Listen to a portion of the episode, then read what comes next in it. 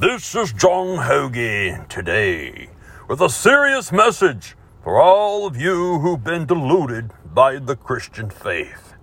I want you to know the truth, my beloved truth seekers. There is no need to be distressed because life is never ending. You don't have to be bound by some religion. In fact, there is no need for religion because the source creator of all gives us peace and joy and confidence. We need no one else to tell us what to believe, including some kind of a Messiah. This is John Hoagie with the ultimate truth. You are not born broken.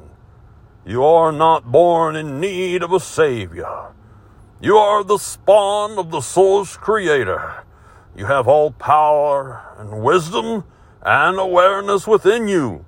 Break Free my children from your deluded thinking that you need some kind of a go between between you and your creator.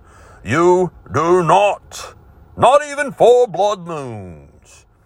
You do not need any religion or NASA, especially this Jesus dude. Jupiter and Zeus in a blender.